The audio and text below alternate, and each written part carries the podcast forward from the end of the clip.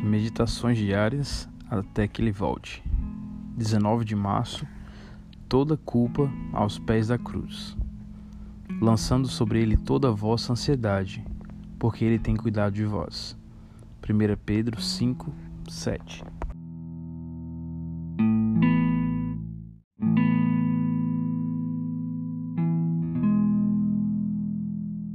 Desgosto, ansiedade, descontentamento, remorsos, sentimento de culpa, desconfiança. Tudo isso tende a consumir as forças vitais e a convidar a decadência e a morte. Esse sentimento de culpa tem de ser disposto aos pés da cruz do Calvário.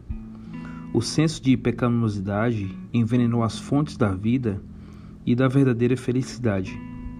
Agora Jesus diz: Depõe tudo sobre mim. Eu levarei teu pecado, dar-te-ei paz. Não destruas por mais tempo o teu respeito próprio, pois eu te comprei com o preço do meu próprio sangue. Tu és meu, tua vontade enfraquecida eu fortalecerei. Teu remorso pelo pecado eu removerei.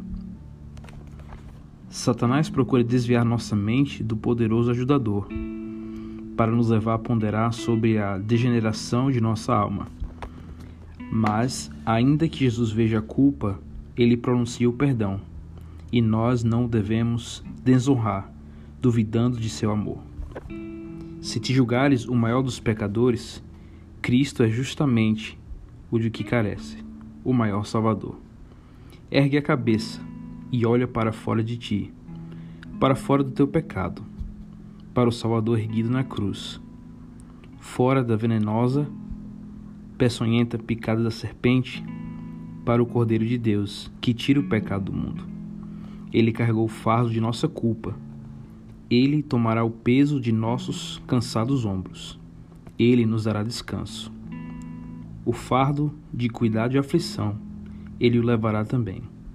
Convida-nos a lançar sobre ele toda a nossa solicitude, pois traz-nos sobre o coração. Quando o Evangelho é recebido em sua pureza e poder, é uma cura para as doenças originadas pelo pecado. O sol da justiça ergue-se, trazendo salvação nas suas asas. O amor difundido por Cristo, por todo o ser, é um poder vitalizante. Todo o órgão vital, o cérebro, o coração, os nervos, esse amor toca, transmitindo cura.